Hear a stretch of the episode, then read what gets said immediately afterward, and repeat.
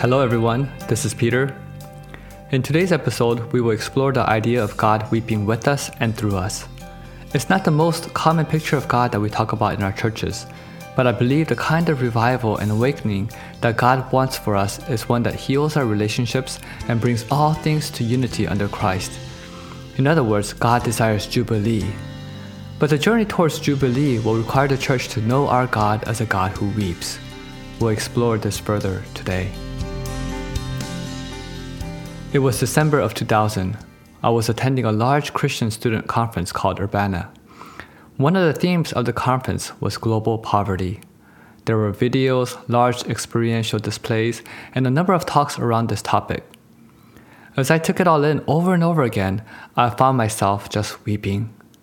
I was gripped by images of children suffering from hunger, malnutrition, and disease. So much hopelessness and pain. In one of the evening sessions, as I sat in the large stadium weeping, somehow in my spirit I became aware of the fact that I wasn't weeping alone. God was weeping too. In fact, I felt as if God was weeping through me. It was as if God was touching my heart with His heart, and the tears were just the overflow of that. I believe God was weeping with me and through me. The idea that God weeps through His people can be seen in Scripture. Some people call the prophet Jeremiah the weeping prophet. He was weeping over the destruction of Israel that was coming because of their abandonment of God. Judgment was upon them, and they would be conquered by the Babylonians. So God tells Jeremiah in chapter 7, verse 29 Cut off your hair and throw it away. Take up a lament on the barren heights, for the Lord has rejected and abandoned this generation that is under his wrath. Later on in chapter 9, verse 1, Jeremiah cries, Oh, that my head were a spring of water, and my eyes a fountain of tears. I would weep day and night for the slain of my people. God tells Jeremiah to mourn and weep, so he does. But not only does God tell Jeremiah to weep, later in chapter 9, verse 10, we see God himself weeping. I will weep and wail for the mountains and take up the lament concerning the desert pasture. They are desolate and untraveled, and the lowing of cattle is not heard. The birds of the air have fled, and the animals are gone. Because of Israel's sin and idolatry, their land would become de- desolate and life would be destroyed. Scripture says God weeps and wails over what will happen to Israel. When God commanded Jeremiah to weep, God was calling Jeremiah to do what God Himself was doing. The role of a prophet is to speak the word of God for people to hear. I believe God was calling Jeremiah to shed the tears of God for people to see. If in Jeremiah we see a picture of God weeping through us, in Jesus we see a picture of God weeping with us.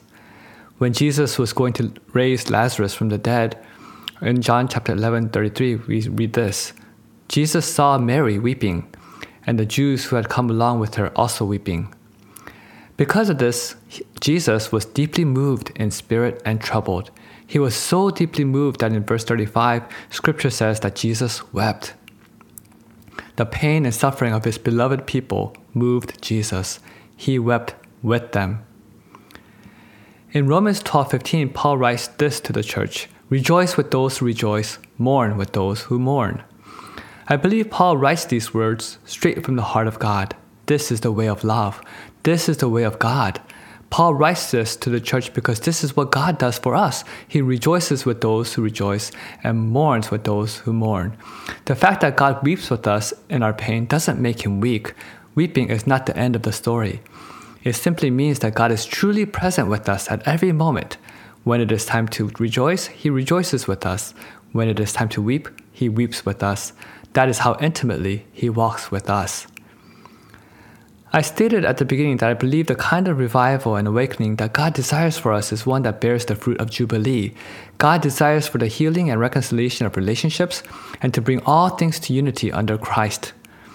In episode 4 of, the, 4 of this podcast and blog, I shared that in my personal journey of healing, God opened up wounds from my past. I tried to put bandages over my past hurts and trauma and move on, but God wanted to heal me. To do so, He had to remove those bandages to heal the stuff that was hiding underneath.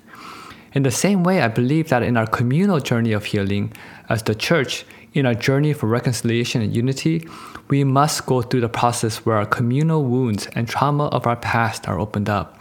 The bandages must be removed so that God can heal our community from within. Here, I want to share a dream I had on March 6th, 2020. I was with my two brothers in Los Angeles. We were planning a vacation to San Diego. It seemed like a great place to go for vacation. We can get some great Mexican food, enjoy hiking, and spend some time at the beach. Right before we left for the trip, my brothers turned to me and said, We aren't going to San Diego anymore. We're going to Topeka, Kansas. In my dream, I thought, Topeka, Kansas? Why are we going there? We're supposed to go to San Diego. Suddenly, in my dream, I was in Topeka, Kansas, in front of this historical monument. It was a monument that represented something very painful and difficult in black American history. As I stood in front of that monument, the spirit stirred within me, and I wept and wept. Then I woke up. When I woke up, I felt str- strongly that it wasn't just me weeping in the dream. That kind of weeping couldn't have originated from me. It must have been the Spirit of God weeping through me. But why? Why was he weeping? I turned on my phone and looked up the history of Topeka, Kansas. What popped up was this Brown versus Board of Education. The 1954 Supreme Court case that sought to end racial segregation at public schools originated from Topeka, Kansas. As I sat with that dream before God in prayer, I believe God was saying this to me I have wept over the pain of the black community in their history, and I am weeping now. Through the dream, God was inviting me to allow my heart to be touched by His, so that I could share in His weeping over the pain of His people. Again, Romans 12:15 says, "Rejoice with those who rejoice, mourn with those who mourn." There's a time for both. Every dividing wall has pain, and every pain has a history.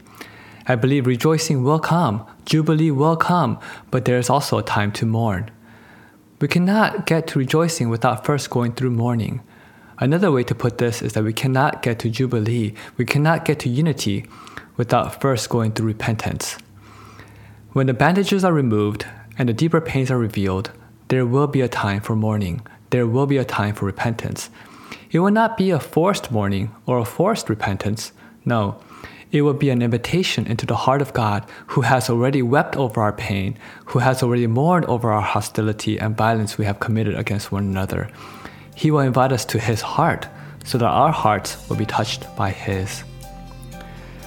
When this happens, of course, we will weep with Him of course, we will repent, but even more, this kind of godly sorrow that leads to repentance will open the door to the possibility of greater love, the kind of love that produces the fruit of Jubilee.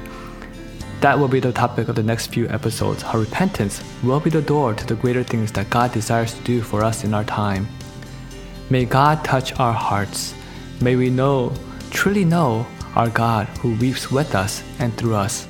May He heal us and heal our land. That is the end of today's episode. Thank you for listening today. God bless.